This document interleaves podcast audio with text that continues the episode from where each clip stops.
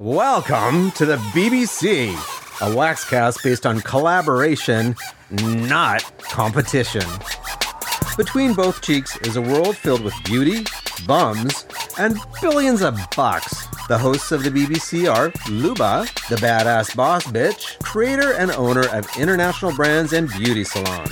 I was going to pull a 2007 Britney and shave my head. Becca, the egg, she's new to the beauty business, but learning faster than a baby savant. But I remember saying to my friends, well, they're the managers, so they're just going to have to manage. And Ashley, a straight, shooting, spicy Italian.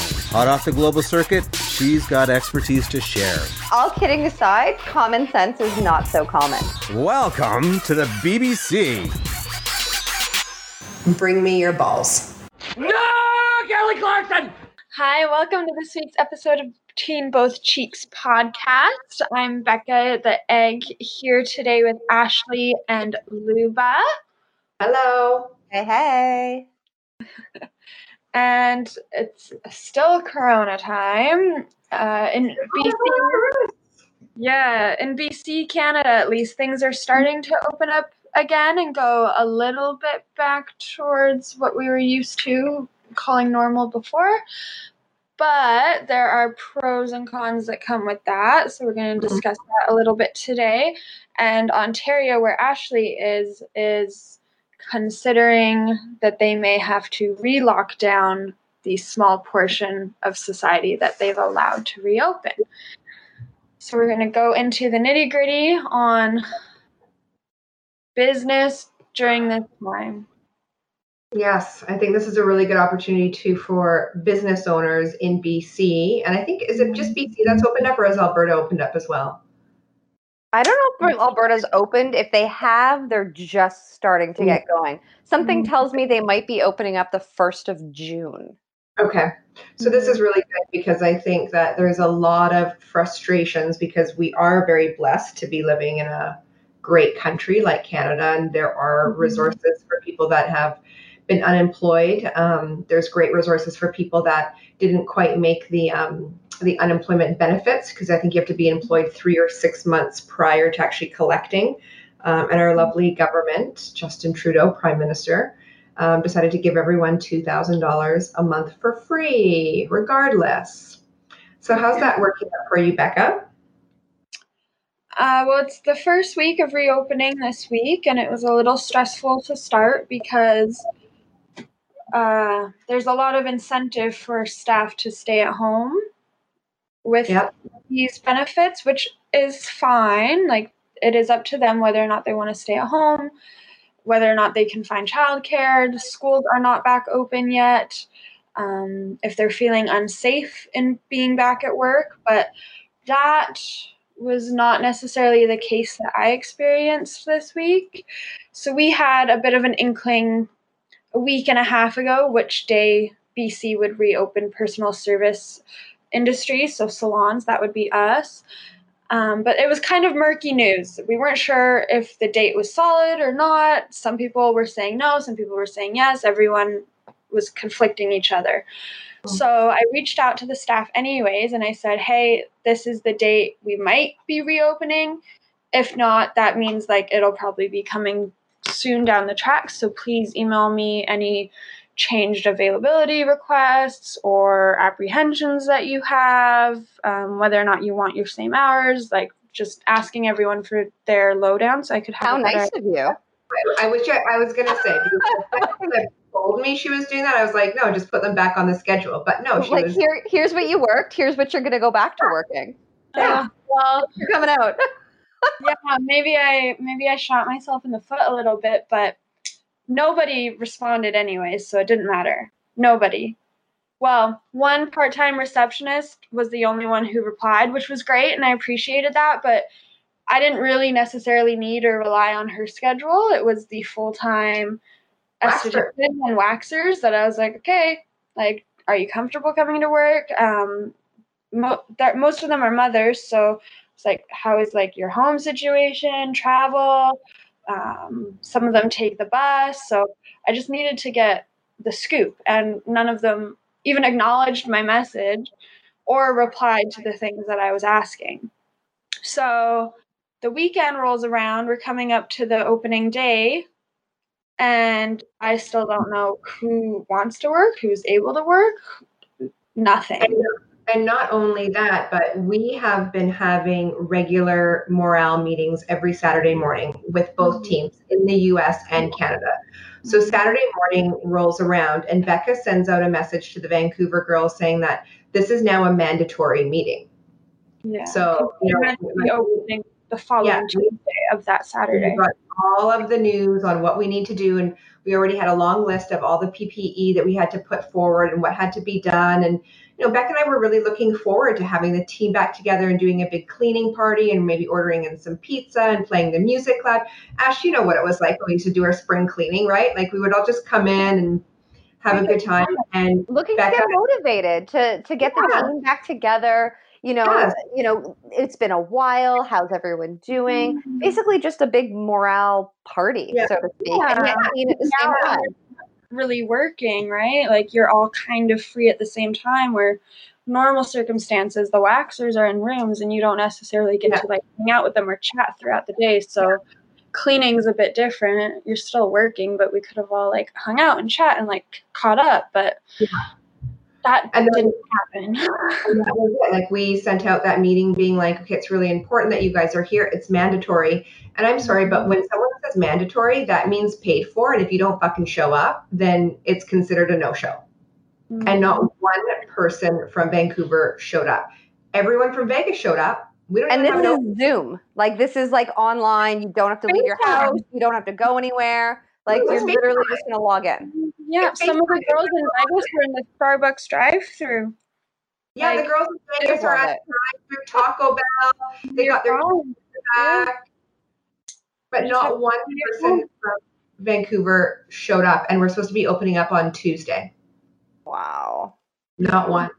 So here's the other struggle is, you know, Beck and I have been working through this whole time and trying to keep them busy and trying to get money in the bank somehow, you know, whether we were trying to do the facial kits or the waxing kits or waxing packs or whatever. Beck and I start calling clients because we know that we're opening and we've already given notice, right? We spend hours calling hundreds of clients, emailing them, booking them in. What happens when Tuesday comes around? Get an email, not coming into work today. No. Now, less than 12 hours notice. Mm. And now we need to cancel every single person. It was booked back. And nobody else was able to come in. There was nobody else that was able to do the waxing. No, okay, we've got a small team, right? So we like, you know how I run, like I would rather everyone make as much money as possible.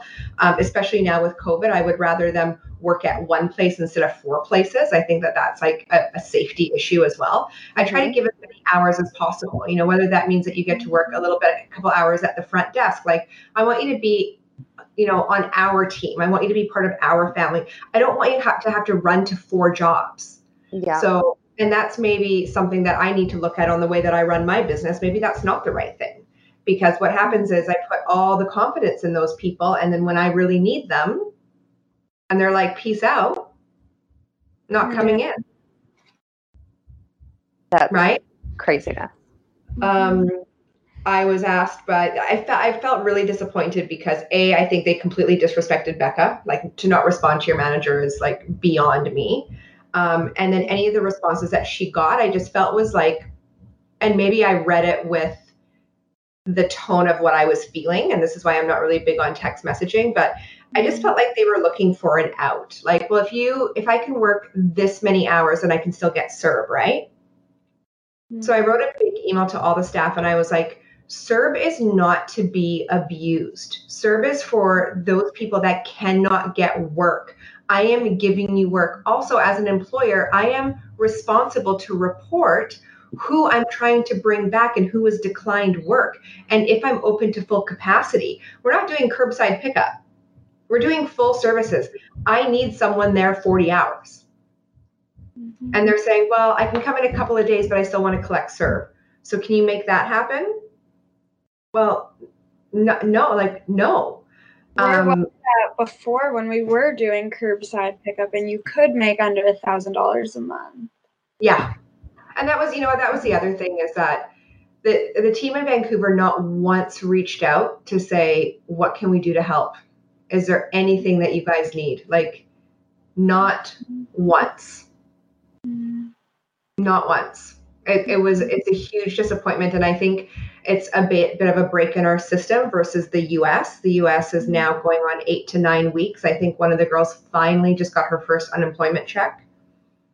But that plays a big part into our government just giving money out and, hey, it's the long weekend and, you know, the government's going to give us notice on Friday night before a holiday weekend that you're going to be open up on Tuesday. These girls are like, oh, the weather's beautiful. I've spent, 2 months with my family and I'm just going to collect another paycheck.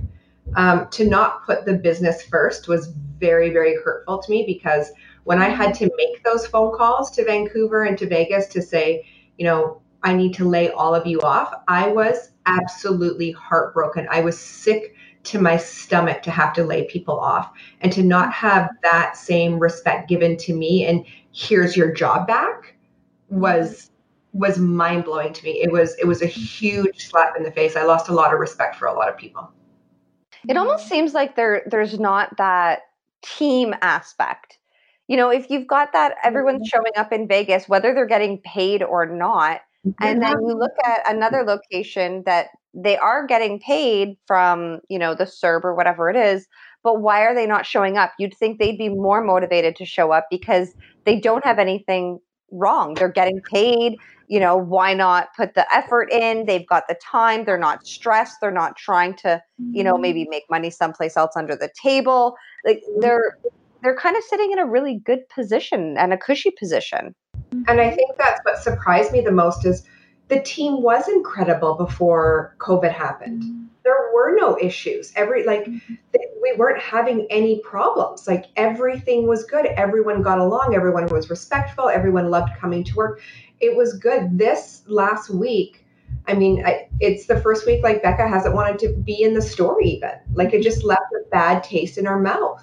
Right. And then we did a webinar presentation with the girls in Vegas and, the difference in the long faces to the happy faces and the positive energy and, oh, we can go in on this day and we can start cleaning. We should probably come in and do an extra clean on this day. What about this? Like, they're just so hungry and motivated. And I'm so lost.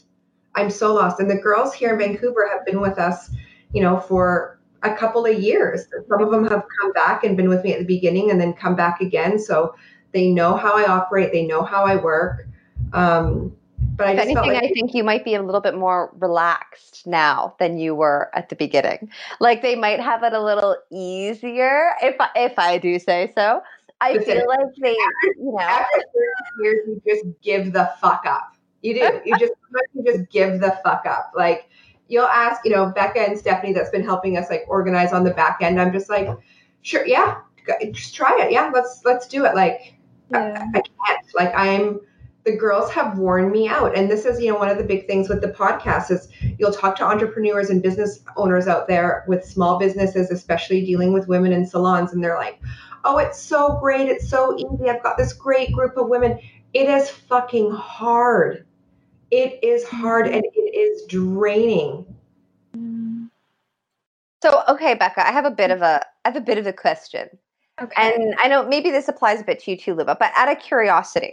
So if we're just comparing the two stores for a second and you look at, Vegas people versus say Canadian, Vancouver type people, I know from living in Vancouver in the past, everybody takes public transit. Everybody. Yeah. You just don't have a vehicle typically because you don't need it. And if you do need it, it's easier to, do one of those share ride app type things than it is to actually own your own car because it's so expensive just to park it somewhere. Yeah. And the city is all fairly close together. Like, correct. Versus get anywhere. Being in Vegas where everything's pretty far apart and 90% of the people I'm going to assume have a license and have a car. Now, do you think at all that this might play a bit of a factor in people not wanting to come back to work, being scared to get on public transit? Because I think of myself, for example, and I don't think I would necessarily have a problem going back into work and having my clients come in. But I think for me, I would be a little bit more uneasy about having to get on the public transit to get to work. That would be my fear. So I would be like, okay, so I have no problem coming in, but can you come pick me up? Like, is there a vehicle that you can get me to and from work so that I don't have to get in on public transit? Yeah. I think you answered your own question there, because Becca put it out there. Do you have any concerns? Is there anything that's going on? Has anything changed? That would have been the time to say something, not the day of your shift that you're not coming in because you feel unsafe. Well, you weren't even on the meeting on Tuesday to find out what we're doing to make things safe for you. Mm-hmm. Yeah. I mean, right? I could understand and respect if someone wasn't feeling comfortable at work. The thing that just grinded my gears the most was that nobody told me when I asked. And I didn't ask 2 or 3 days before. I asked a week in advance so that I could give them, say 2 days grace period to write me an email, talk with their families, reflect and think on it, send me an email, another 2 days to figure out what that meant and work out a schedule to accommodate, and then another 2 or 3 days to decide if we needed to hire somebody or, problem solve from there. So that's where I felt really disappointed and disrespected. As far as the bus goes, could be. Nobody brought it up, so I don't know. And the staff are split 50-50 with drivers and people who take the bus. And the two people, aside from myself, who take the bus also have the option to drive or be driven to work. So I don't know.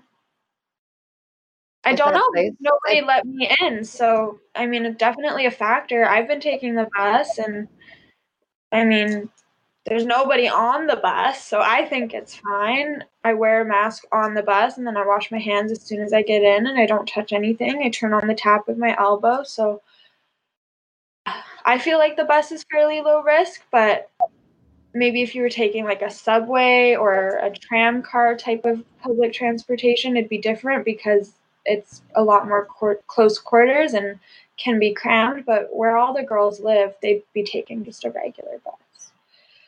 I don't know because nobody told me. So it's funny. I went to go get dog food today. Mm-hmm. And of course I'm the only one in the store. So I strike up a conversation with the girl who's working. Mm-hmm. And it's great. You open the door to walk in and as soon as you go inside, there's a table that's sitting there. They've got masks, and this is a pet food store. Wow. They have masks for sale if you want to buy them. They've got hand sanitizer and a hand wash that's just sitting there. So you can't even get into the store without hitting that table to disinfect your hands and whatever else. If you don't have a mask and you want one, they have it all there for a fee, obviously. I don't know how expensive they are. I didn't really pay attention because I have my own. And at the desk, they have one of those completely huge plexiglass with just the little hole underneath to kind of slide the money, slide the debit machine, whatever it is. So anyway, I start chit-chatting with her and I'm like, how do you feel being back to work? Do you feel safe? Are you worried at all? Just out of curiosity, somebody who is, a front-end type worker who's dealing with the public on a daily basis. And she goes, honestly, I'm so happy the store is back open and people can come in because I am now behind the plexiglass. Whereas before, people would show up at the door expecting to pay for things at the door. So now they're handing me their debit cards or credit cards or whatever it is. And I don't want to touch them. She's like, then I would try to hand off their things as a curbside pickup. And she's like, people are coming right up in my business trying to grab things from me. So she goes, to be honest, I feel more comfortable now that the store is open versus when the store was closed. Yeah. Not to mention, I think most people, if they're feeling any sort of sickness at all, they're not going out and going into stores. Whereas before, they wouldn't think twice about going to do a curbside pickup when they're not feeling well. Yeah, I think, personal opinion. Yeah. Eventually, life needs to get back to normal somehow, and we have to start those steps of being normal again. I think going back to the staff and stuff, one of the things that, I've struggled with before is And, you know, my fiance, Jacob, said it to me like, well, you can't expect the girls to show up every Saturday for a morale meeting if they're not getting paid. And I was like, you know, I get that. And I get that stuff comes up. But when your entire income is gone and slaughtered, there isn't any money to have someone show up for a half an hour call. I mean, that was literally kind of our coffee time to just really kind of check in. It wasn't so much the business stuff. We were trying to keep everyone sane mentally, and also just check on their well-being, right? Like, how are you guys doing physically? You know, that we were able to find out that one of the girls in Vegas had to move back to DC because her husband lost his job. We were able to do that through constant communication. And one of the things that I've really been big at is you might not get a reward or payment right away, but I'm very much someone that sits in the background and watches shit that happens. And then people are rewarded for their effort and their time and what they put forward, that they didn't ask something to be given to them. Mm-hmm. And that's something that Becca and I said at the beginning was, you know, I said to her at the beginning, take screenshots and take attendance of everyone that shows up and everyone that like is on a call or submits a video that we can use for TikTok and everything. And they will get something from it. But I don't ever want to bait that in like, oh, if you come to this meeting, you're going to get something, because I want you to be there. You know, do Becca and I want to be up every morning at 10 o'clock, you know, just planning out meetings the night before on the things that we need to discuss? It's a lot of work for us as well. Right. So I think that's been hard. It's almost like you're checking in as a friend. It's not so much a boss employee. It's we are all people in a time of crisis, in the middle of a pandemic, and how are you doing? Yes. Mentally, physically? Like, this is just me being a friend and saying, hey, we work together. I spend more time with you in a week than I do my own family and friends. I just want to know how you're doing. Yeah. And that was the purpose of the calls. That was the sole purpose, just to keep morale up, because it's so easy to go into a black hole. It's so easy, right? Like, we don't know everyone's life situations at home, and sometimes work is an escape for people, and, you know, that they get to get away and stuff. And what happens when they're at home? I mean, all I see on like Vegas news and commercials, like, and the governor saying like, if you're in a domestic abusive relationship, you're allowed to leave your house. And I'm like, holy shit. Like what is going on for some people? Apparently, right? Like, that has just been one of the worst things going on right now. Is a lot of other crimes and that is down, but apparently domestic abuse is up a lot. And it's sad and it's scary. And, you know, sometimes people don't have anybody to check in. So the fact that, you know, you're going out of your way to try to check in, that's a big deal.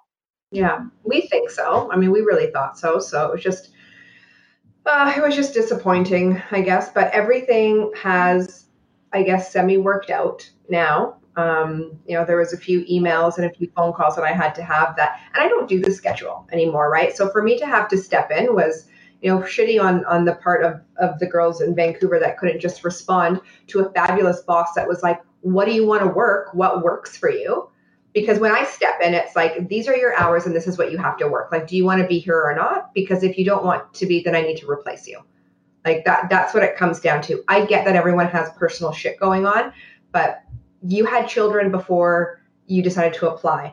I always ask the question, is childcare going to be an issue? Is transportation going to be an issue? You knew you had a job to come back to. So somehow as an adult, you need to figure that shit out and not lay it on the business owner. It is not our responsibility as managers and business owners to plan your life. Our job is to give you a fun, safe work environment with clients and a paycheck on time. I do feel bad for the parents at this point, though, that, you know, when school was open, when summer camps were open, when daycares were open, that you did have childcare, and childcare was not an issue because you knew that the child was in school from 8:30 to 3:30. Let's say I don't have children. I don't really know the hours, but I'm going to assume because that's when I went to school, that school is open. And then maybe you went to like an after school program till 5, and then maybe you had a babysitter or, you know, somebody pick you up at 5 o'clock, or maybe mom was done work or dad was done work by 5 o'clock and could pick you up. Well, now all of a sudden your schools are closed, your daycare is closed, your after-school programs are closed, your summer camps are closed. So I do feel for the parents in a situation like this where they maybe want nothing more than to get back to work, but yet they've got nobody to watch their children. Yeah. Or maybe the person that they used to have watch their children is elderly, and now they don't feel comfortable having them around the children because, let's be honest, children carry a whole lot more germs than what, you know, the rest of the, I don't know. Like my heart goes out to people that are in that situation where, especially if they're single family, like single parent homes, what do you do? I totally appreciate that. Like I said, I think everyone has like their own demons that they're fighting and all their own stuff that they're going through, but there has to be some point as an adult where you got to know that you're coming back to work. And this is where I go back to CERB, that I think as provinces start to open up, they need to cut off CERB. They need to cut off CERB and go back to unemployment, okay? So if you're not able to work, then you can file for unemployment at that time, and then they reevaluate you at that time. But to continue to have both going when a province is opening up and giving those people the option to sit home and collect, that's where the issue begins with me. Like Trudeau, and I think it's David Ely, who's the MLA here in BC for finance or for our or district by the store, they needed to cut that off. Like CERB just needed to go. If phase two is opened and personal services is open, bars are open, all of this, if you look online, everyone's hiring. So what does that tell me? That everyone's running into the same problem that we are with staff being like, no, I'm just going to sit at home and collect another CERB paycheck. That is not the point. And what people don't understand with this generation is that we are going to be taxed on this through the nose. How much do you want to bet that personal service, like the GST, is going to go up? The PST is going to go up in BC. You know, your personal taxes are going to go up. If you're a homeowner, your property taxes are going to go up. We are going to be paying for your summer vacation for a long time. And if you're busted for not coming back and your employer does report you, you're going to be asked to pay that money back. Like, it's really used as a crutch and a vacation. I don't see that they think about it. I think the other thing, too, is that they look at it like it's going to last forever. It's one more paycheck for $2,000. Then what are you going to do? Like, is that when everyone's going to be banging down our door wanting a job? Like, is that when we become valuable, but they couldn't be valuable to us when we needed a time to open the doors and make sure everything got done. I just need it. You know, it takes 5 minutes. See, and I think that they should, if they're going to open up the stores, if you're in phase two, if you are going to expect people to go back to work, I think they needed to open up summer camps or schools or childcare or something, because maybe part of the reason all these people are looking to hire new people is because people have nobody to watch their children. How are they supposed to go into an office or into a retail store or into a restaurant if they don't have somebody to watch their children? It's one thing if you have a job that you're capable of working from home and you can, you know, work up a deal and say, okay, I can still put in my 40 hours a week. I just may not be able to work 9 to 5. I might be working 9 till 1. I might have to take a break for a couple hours. I might have to go back and, you know, work from 5 until 11, but I can still get in the work that I need to have done. But if you have to go in somewhere and you don't have anyone to watch your children, what are you supposed to do unless you can take your children with you? But that's the difference, Ash, when you talk, because you provide options, okay? Becca didn't even get a response, because if I try to put myself in the shoes of maybe a staff member with children, and I have no idea what that is like, because this is a child-free home, but I might say, like, listen, my partner is off on Saturdays and Sundays. Do you think maybe we can open up the store on Sundays so I can come in for a few hours and do that? Or, you know, this is his availability here. Like, give me something to work with. Why is it always on the business owner and the manager to fix your problems? Like, come up with solutions. I mean, we were even thinking about being open 7 days a week when we had to return, because it's madness, especially in Vegas. Like, the amount of DMs and the emails and text messaging and everything that we're getting on, put us on a wait list and when are you going to be open? We talked about opening up 7 days a week. So it would have been nice to get something, but I find that BC can be very lazy. I mean, I was going to pull a 2007 Britney and shave my head, like fuck CERB. I was like, let's do it, Becca. Let's just shave our heads, and everyone will just go completely nuts. Yeah. Do you know what I think the problem is? All kidding aside, common sense is not so common. Yeah. And this is why the business has to come up with the remedy, because everybody else is just thinking, I can't do that. Yeah. Or I don't want to do that, or I don't have any other options. They're not sitting there thinking of the solution or thinking of, you know, what other paths can I take to get to the same end goal. And maybe that has something to do with it. You know, I think that's a really good point. I definitely... Oh, go ahead. Go ahead. You go first. I was going to say, I definitely empathize with those who are parents right now, and that is an entirely different thing. Like, of course, if your hands are tied, your hands are tied. You can't come to work. But you need to communicate that prior, and it's the only time that so far, and I've only been a manager for a little bit, but it was the first time where I was like, oh, this is like really shitty. Like, it's no longer fun and glamorous, and like I'm in charge and I get to like have a little bit of veto power over this and this and this. It was like, oh, and I just have flashbacks to when I was a teenager working minimum wage jobs. And if I gave an availability that said, hey, I need this day off, and they said no, and I was like, well, like I cannot work that day. I remember saying like to my friends, not to my manager, but I remember saying to my friends, well, they're the manager, so they're just going to have to manage. And I hear that coming back to me to bite me in the ass. And I felt like, you know, how, like, if you were ever sassy or whatever as a teenager to your parents, they just say, like, oh, wait till you have kids one day. They're going to give it right back to you. That's exactly how I felt this week. I was like, well, I'm the manager, so I just have to fucking manage. You're hilarious. I feel like you're so... calm and so demure about it all. If it was me and I was sitting in your shoes, let me tell you, the spice that would come out of my mouth, I'd be like, what the fuck is wrong with these people?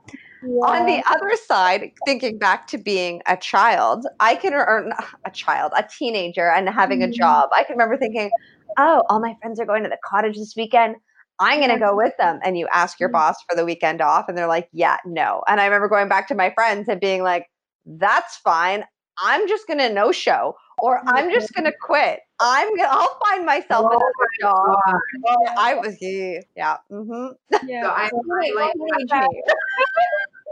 I'm cut from like a different cloth completely. Like, first for me to ask for time off was like, I could not do that. And then if I did have, like, if it was something very, very, very important and I tried to ask for the time off and they said no, I gave up that, whatever that important thing was. And I'll never forget, like, one of the biggest things that I let go. It was this huge photo shoot. I was like 19 years old, and it was tons of money. And like, and I was just like, I can't do it. My boss wouldn't give me the time off. I was petrified of my bosses, petrified of them. Like, the way that I was raised with, you know, you give all respect to the people that pay you your paycheck and stuff. And that's been like the biggest challenge for me in starting my business, is it's not like that at all. Like, they're the ones that, you know, feel that they should be catered to, not. And I never felt that people should cater to me, but I'm putting food on your table, and I'm providing a roof over your head, and I do expect a certain amount of respect. But that's very different. Loyalty, though. I think it's loyalty. Because for me right now, I would never, the things that just came out of my mouth, I would never in a million years do now. Like, that's just so far. But it's the loyalty that I have to the companies that I work for, and to the people that I work for. And, you know, if they're appreciative of me and they show respect to me, I'm going to give it back tenfold. And I think that's part of the issue, is I think there's so many problems now where people are just, they're not loyal. There is no loyalty anymore. They want what they want, when they want it, and how they want it. And I think that's what it comes down to is the loyalty. And that's where my disappointment came to, because I was like, listen, I gave you 4 months off, you know, to go out of town. You know, you got children's birthdays off. You got this long weekend off to go to, you know, to Mexico, or you wanted to stay longer overseas or whatever. Like, we have accommodated time and time again to the point that the business suffers, and it shouldn't be like that. It can't be like that. But, you know, an example that I used with Becca the other day, I said, and this is, might not be the nicest example, but we've got a pet or a vet next to us in Vancouver. And I said, you know what? The staff have basically just come in and pissed all over the floor, just like at the vets. What are you going to do? Kick out the fucking puppy? No, because then you have no business. But what staff will do is they will push you and push you and push you until you put your foot down and say, no, you can't do it. You are a bona fide babysitter of grown-ass adults. As a manager, that is your job. Like, yeah. In essence, you are a babysitter. You know, the kid is going to test you just like they would their parents. And what can I get away with? Especially if you're a new manager, because they've already tested the limits with an old manager. And they're going to see what they can get away with. They're going to say, oh, the last manager used to let me make my own schedule, or the last manager used to let me do this. And they're going to see what they can get away with. Yeah. So, it's Becca, what would you change? What would you do differently? I don't know, because I feel like, and I know what they're doing is not personal and it's not against me, but I feel like I'm being put in a corner where I just feel like, well, maybe if I was stricter, if maybe I was more hard, and like managers I've had in the past, well, you know, people listen to them, so maybe that's just how you have to do it. But I don't like that, and like that's not who I am, because I like to level with people and understand them and, you know, have empathy, but like I don't know. But it's put a real wedge in things at work now too, because I feel like I can't be as friendly with them now, because I'm like, well, I wouldn't do that to a friend, you know? And I don't know. I feel like I'm just going to become quite jaded, and that's not who I want to do. So how would I have done it differently? Maybe as soon as there was a low attendance or no attendance for that FaceTime meeting, called them all individually and like almost harassed them like an ex-boyfriend or like a crazy person. But again, like that's not who I want to be, and that's not how I think it should be. And I don't know. I don't know. What would you have done, Ashley?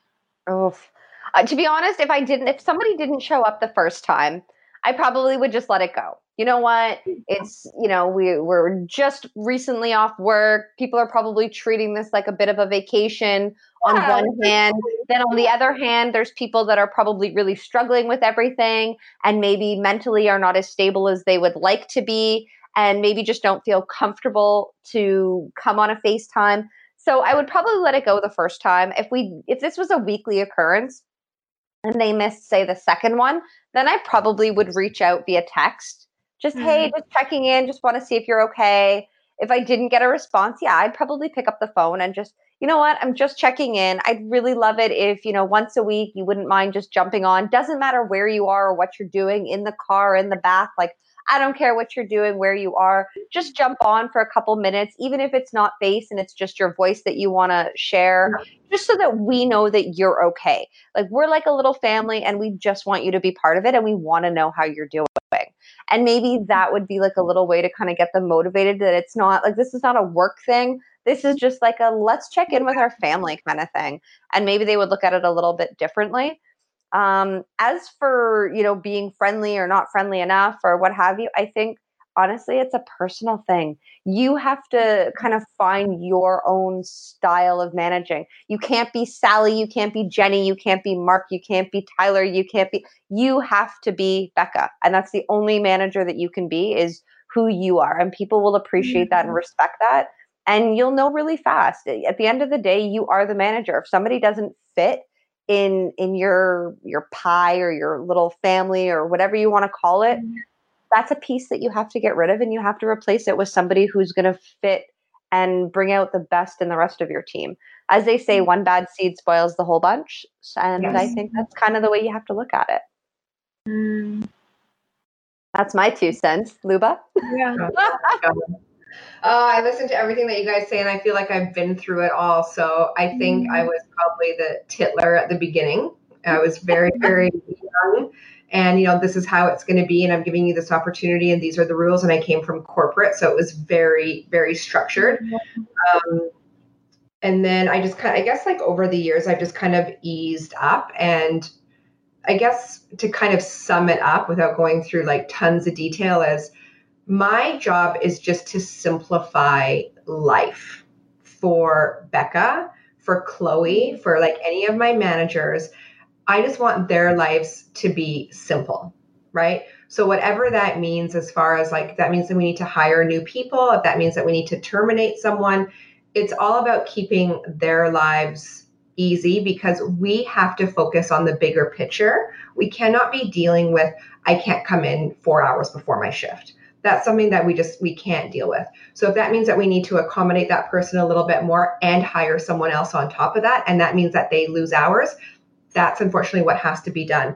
But I think in this business, we lose way too much time in trying to pick up the pieces in making people happy than focusing on the big picture of what needs to be done for the business. That's what puts us behind the eight ball. And I found a lot of that when we were going through COVID and stuff that we were able to actually fix in the background because we didn't have the day-to-day shit to deal with, whether it be customer complaints, employees not showing up for work, requesting time off, or what, like there was so much that we got done on the business side of it that was a huge wake-up call. And okay, you know what? Let's work with them. Might not be able to give you everything. We appreciate you. We love you. We respect you. We've obviously brought you into the business because you are a valuable team member, but these are the hours that we need covered. Can't do them all. We can give you some, but we have to hire someone else. Does that mean that you get those hours back when that is available? No, because that's not fair to the person that now picked it up. So I think with that is just work with if you've got good people, work with them, but you have to do what's good for the business and focus on the business and the bigger picture at all times. Yeah, it's a real balancing act. I find too that if once you hire somebody and you bring them on, or even in the interview process as you're going through, once you know you're going to hire somebody, going through some of the like ground rules or expectations, especially when it comes to being sick. Some people think that, oh, I'm not going to call in and I'm going to wait till the 11th hour to call my boss because maybe there's a possibility I'm going to feel good enough and I can go in and I can do this. There are those people that call in last minute because they really truly think that they're going to try to be able to go in. They're going to pump themselves up and I can feel good. I can feel better. I'm going to be able to do this. And then the 11th hour realize, you know what? I'm being ridiculous. There is no physical way that I'm going to be able to get out of bed and get into work and actually do my job effectively. Then there's the other person that, you know, will say, wake up at 2:00 in the morning and be sick to their stomach. And the first thing they think to do is message their boss at 2:00 in the morning and be like, hey, just letting you know I'm sick. Don't know if I'm going to be able to make it in. So maybe even just setting some ground rules with people and being like, hey, listen, even if you're not coming in but you're just not feeling the greatest and you're not sure, the minute you start to feel sick, even if it's a day in advance, 2 days in advance, just, hey, shoot me a text, send me an email, whatever the situation, give me a call. Becca, just letting you know, I'm not feeling the greatest. I'm going to do my best to make it in, but this is the scenario. Yeah. Just so that you know, or say, you know, if you get sick in the middle of the night, send me a text. So this way, when I wake up in the morning, I know right off the get-go that this is what I have to deal with for the day. Yeah. I definitely think that we need to do for Vancouver, there needs to be a powwow meeting in the next couple of weeks after things kind of get set into place on more regular schedule on, okay, so let's go through our rules and terms and how things work again. They were working, COVID happened, we don't know what happened, but let's just break down the rules and our expectations of what we have with you and what you should have with us, and it's business as usual. And you're rehiring people back after COVID. So like, let's be honest, you can almost create a brand new contract and say, okay, before anybody's really started back, you can say, listen, like, here's the new rules and regulations, letting you know this before you decide to come back. And if this is not something that is you think you can abide by or you can follow or you can live up to these standards, then let me know and we'll just have to replace you. Yeah. Yeah, that's the thing too, is that you have a job to come back to. There's a lot of local businesses in Vancouver that I know of or that I have friends at who, instead of laying them off and saying, okay, but whenever we are reopened, like you still have your job, they just laid them off indefinitely, or some of them they fired. So they're just going to start with a whole new hiring and whole new staff. There's a couple of restaurants and bars I know that have done that. So, you know, there's a lot of places that have closed indefinitely in general that have been open for 10, 20, 30 years. And because of this, laid people off with the expectation that it was going to be short-lived, and it ended up being a whole lot longer than what they thought. And unfortunately, they had to close their businesses. So people are just out of work. Well, and I think that was the frustrating part for Becca and I, is we took so much time to be like, this is what we're doing to try to get some money in the door, like to really, because as a small business, you know, staff have to be scared. Of course they have to be scared. We're not a Walmart, right? So we took that time to be like, these are some of the things that we're doing to bring in some sales. Do you guys have any ideas? Like, just to make them feel comfortable that we are going to be here after this passes. Right. So I think that's where, like, that lack of loyalty and that respect to be like, well, why the hell are we doing all this and giving you all this information and working on all these, you know, silly things in the background to try to bring in, you know, $50 a day here and there to not even be responded to. Yeah. Because I think sometimes people don't realize, if you don't have a business sense, you just don't understand what goes into keeping a business afloat. You almost think like Daddy Warbucks has got all the money and is just supplying. And or you go outside in the backyard and there's that tree called the money tree, and you just kind of, here's my 5, here's my 10. What's up? Still looking. We found a lemon tree today, not a money tree. If I'm still looking for that money tree. You find, or the money pit even, I'll take. You know, you find it, you let me know. But I think the money pit, I think that's part of it, is people just don't understand what goes into running a business and what goes into keeping it afloat and how much background work actually does go in just to be able to hire one person and make sure that they are able to pay that person. And I think the people that are, you know, the employees, for example, don't understand how heartbreaking it is to a business owner when they're not able to provide them with those hours or that paycheck or whatever it is. You feel very responsible. You know, there was a situation where someone had asked me, can you just pay me under the table cash so I can continue to collect CERB? And I was just like, and of course, like, and when I step back and I think about their situation, I get where they're coming from. But I'm thinking to myself, my God, like, I have to pay unemployment insurance, I have to pay WCB, I have to pay taxes. If you were to get hurt on the job and you weren't on the books, that would destroy your career, my livelihood, the business, all of your coworkers. Like, you just, people need to start thinking about other people, not just themselves and what is beneficial to them at that time. Because that to me was a huge slap in the face. But see, you know all that goes into that. You see the other side of it. Whereas to them, they don't realize that those are even issues. To them, they're just thinking about like, hey, I'll just come in and just pay me cash instead of writing me a check. They don't think that there's any sort of a consequence. They don't realize that you could get into trouble. They don't realize they could get into trouble. They don't realize if there was an injury, what was to happen, or if there was a break-in, what was to happen, or, you know, the other miles of issues that could arise from it. They just don't think about it. Yeah. And it does take all sorts of people to make the world go round, and you know, you need employees, and employees, some of them don't have such an understanding egg. That's why they're employees, though, you know? Well, because, you know, prior to a year ago, I was definitely of that bunch, but I think maybe because of some of the work experience I had a bit more insight into the higher level things that happen, but I definitely still had an employee mindset. So I can understand it to a degree. I'm just offended that I was ignored. Like, I'm not on Tinder. Why are you not replying for a week? Like, I'm over that. I'm not. Did they swipe left on you? Yeah, that would have been left, I think. Right is yes. Like, if that was someone that I was dating, that would not be acceptable. So why do now I have to accept that as a standard of behavior? Yeah, I have to. And, you know, it's just, it's not good, but that's the role and responsibility that I took on as a manager and being a person in leadership. So You know, I'm the manager. I just have to manage. I love it. I love it. Yeah. God. I need CERB to go away. I think that will solve a lot of problems. Bring in the EI, I think that's fine, but I think CERB is going to be causing a lot of problems for a lot of business owners for the next little while, and I think we're going to have to pay it off over the years as it goes on. I think that's going to be really tough. But again, we are very blessed to, all three of us are sitting in Canada right now. We're very, very blessed compared to what's happening in the US.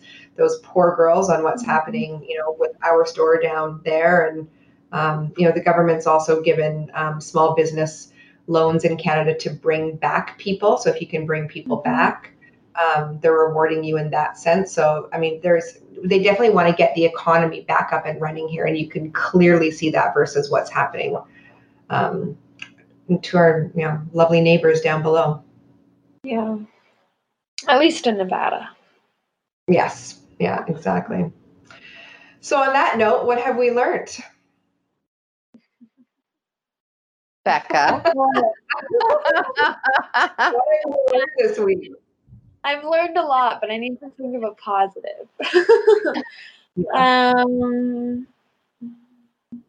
I've learned that you never know what someone else is going through, so you should always try to have a little bit of perspective and empathy towards them, just in case.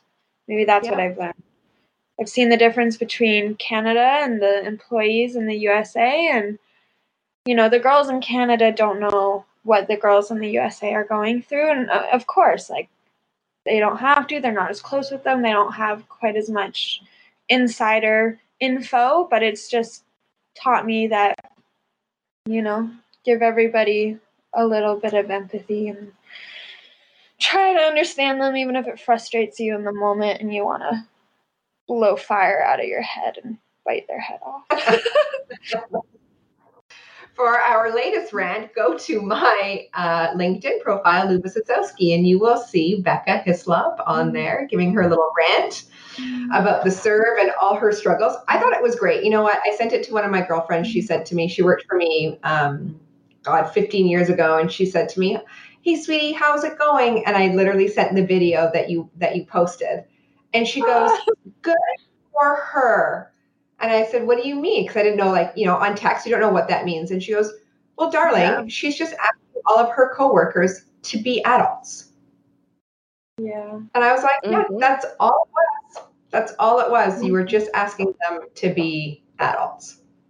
Yeah. I was watching that video that you posted, and all I kept thinking the entire time was, oh my God, she's so sweet. This is so tactful and so nice.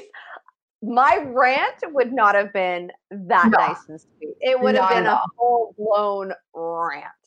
It would have been shit spewing. And it would not have been posted on LinkedIn or YouTube or Instagram or anywhere else. No. Yeah, well, you know, I'm definitely frustrated, and I'm still a little bit angry, and I go on walks around the block, and I tell my boyfriend, I live with him now, I say, I just need to go on an angry walk. I'll be back in half an hour. And I'll go walk around the block, and I use that to calm down and, you know, listen to podcasts and, you know, not think about my personal feelings. But at the end of the day, your job as the manager is to relate to the staff and communicate that between your boss or the owner or your manager. So as much as I can be upset about it, my job is to understand them and communicate their needs and try to work with them, with those above me. So I tried to be tactful, even though I was definitely thinking other words in my head. They're very lucky to have a manager like you. Most managers are not that understanding, and especially with your age and experience, they're very, very lucky. So, and so some of them won't realize it until they lose that and they go someplace else and they deal with an asshole. You know, that's when they come back. We've had podcasts about that. The cat came back. Until you work with a producer that's $80,000 over budget, and $30,000 of those $1,000 was because of something that you did. You do not know fear. $30,000. What do you do? It was in film, and it was for a pilot of a show that never picked up because probably, I guess, they were broke. But the entire set was painted with this special paint that allows set pieces and furniture to be green screened. It has a chemical in it that's photoreactive with a camera for their softwares. And that was fine. And, you know, I was just following whatever my manager had instructed me to do, but we also had not a studio, but this big kind of arena space that they were going to film in. And they thought, well, if the set has to be green screened, then how the hell are they going to green screen out the floor, the concrete floor from the shot? So let's just go ahead and paint that concrete floor with this special green paint, which is $1,000 for 5 gallons. Like, it's expensive stuff. And we were doing concrete flooring, which is porous, so it just soaks up the paint, eats it up. So, I mean, I was just doing as I was told. And in the whole time I was doing this, I was like, how the heck are they going to remove it? Like, they just rented this space. It's not going to be fluorescent green forever. Surely this is wrong. But I didn't voice those concerns because I was at the bottom of the food chain and I was a bit scared. But, you know, sure enough, that wasn't the vision and the design that the director and producer had. So when they walked in, that's $30,000 to paint on the floor, and they're already $80,000 over budget, which is normal in film. You'll always go over budget. But, you know, he was mad, and I was the only person in that studio at the time. So who's he going to be mad on? Me. And I didn't know him, and I was just doing, you know, what I was told, and just, oh, man.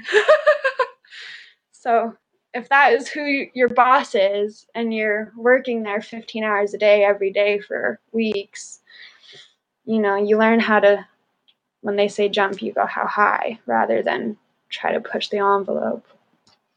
So that a great experience that whipped on how you right.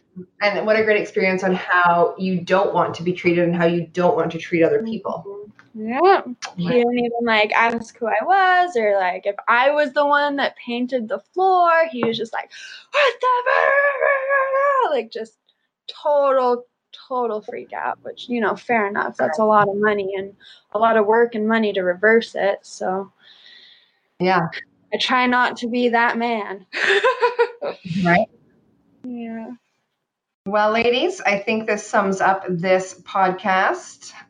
And I think we learned a lot about government. I think we learned a lot about the difference in two countries. I think we've got three valuable opinions on employees and how to handle them, and maybe some perspective for other business owners that possibly are going through this. And hopefully this was a bit of a rant or a calmingness for you, that you guys are not alone. If you have any questions, please slide into our DMs at Between Both Cheeks. Also follow us on Instagram, Twitter, and Facebook at Between Both Cheeks. And where can they listen to us, Becca? Anywhere, Stitcher, Spotify, iTunes, Buzzsprout, anywhere you listen to podcasts. If you look up Between Both Cheeks, you'll find ours. And you can email us at comments@betweenbothcheeks.com. Thank you and good night.